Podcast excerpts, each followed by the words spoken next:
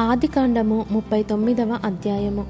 యోసేపును ఐగుప్తునకు తీసుకొని వచ్చినప్పుడు ఫరో యొక్క ఉద్యోగస్తుడును రాజసంరక్షక సేనాధిపతియునైన పోతీఫరను ఒక ఐగుప్తియుడు అక్కడికి అతని తీసుకొని వచ్చిన ఇష్మాయేలీయుల యొద్ద నతని కొనెను.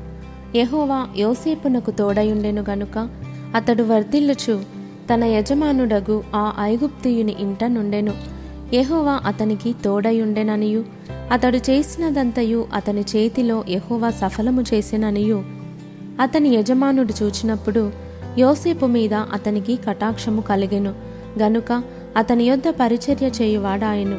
మరియు అతడు తన ఇంటి మీద విచారణకర్తగా అతని నియమించి తనకు కలిగినదంతయు అతని చేతికి అప్పగించెను. అతడు తన ఇంటి మీదను తనకు కలిగినదంతటి మీదను అతని విచారణకర్తగా నియమించిన కాలము మొదలుకొని యహోవా యోసేపు నిమిత్తము ఆ ఐగుప్తియుని ఇంటిని ఆశీర్వదించెను. యహోవా ఆశీర్వాదము ఇంటిలోనేమి పొలములోనేమి అతనికి కలిగిన సమస్తము మీదను ఉండెను.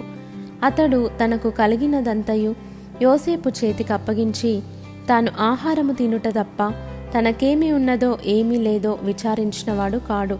యోసేపు రూపవంతుడును సుందరుడునై ఉండెను. అటు తర్వాత అతని యజమానుని భార్య యోసేపు మీద కన్ను వేసి తనతో శయనించుమని చెప్పెను. అయితే అతడు ఒప్పక నా యజమానుడు తనకు కలిగినదంతయు నా చేతికి అప్పగించెను గదా.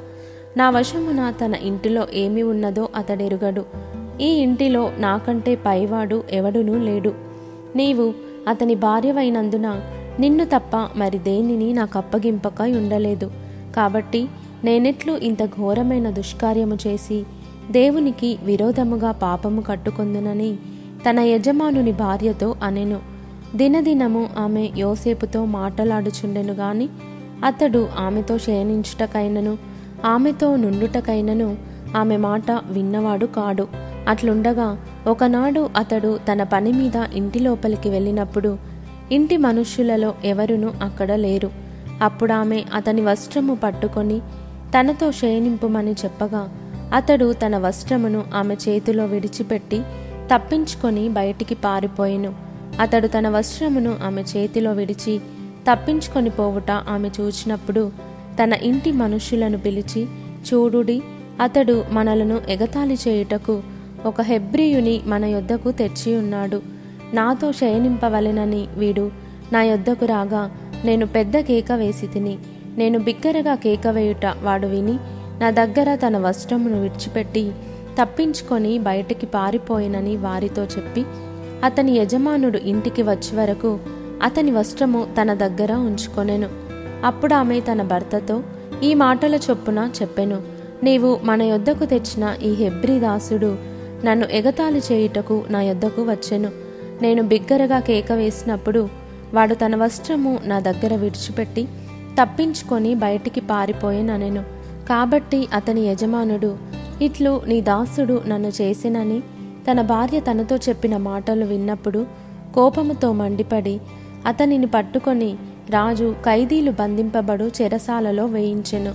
అతడక్కడ చెరసాలలో ఉండెను. అయితే ఎహోవా యోసేపునకు తోడయుండి అతని యందు కనికరపడి అతని మీద ఆ చెరసాల యొక్క అధిపతికి కటాక్షము కలుగునట్లు చేసెను. చెరసాల అధిపతి ఆ చెరసాలలోనున్న ఖైదీలనందరినీ యోసేపు చేతికి అప్పగించెను. వారక్కడ ఏమి చేసిరో అదంతయు అతడే చేయించువాడు.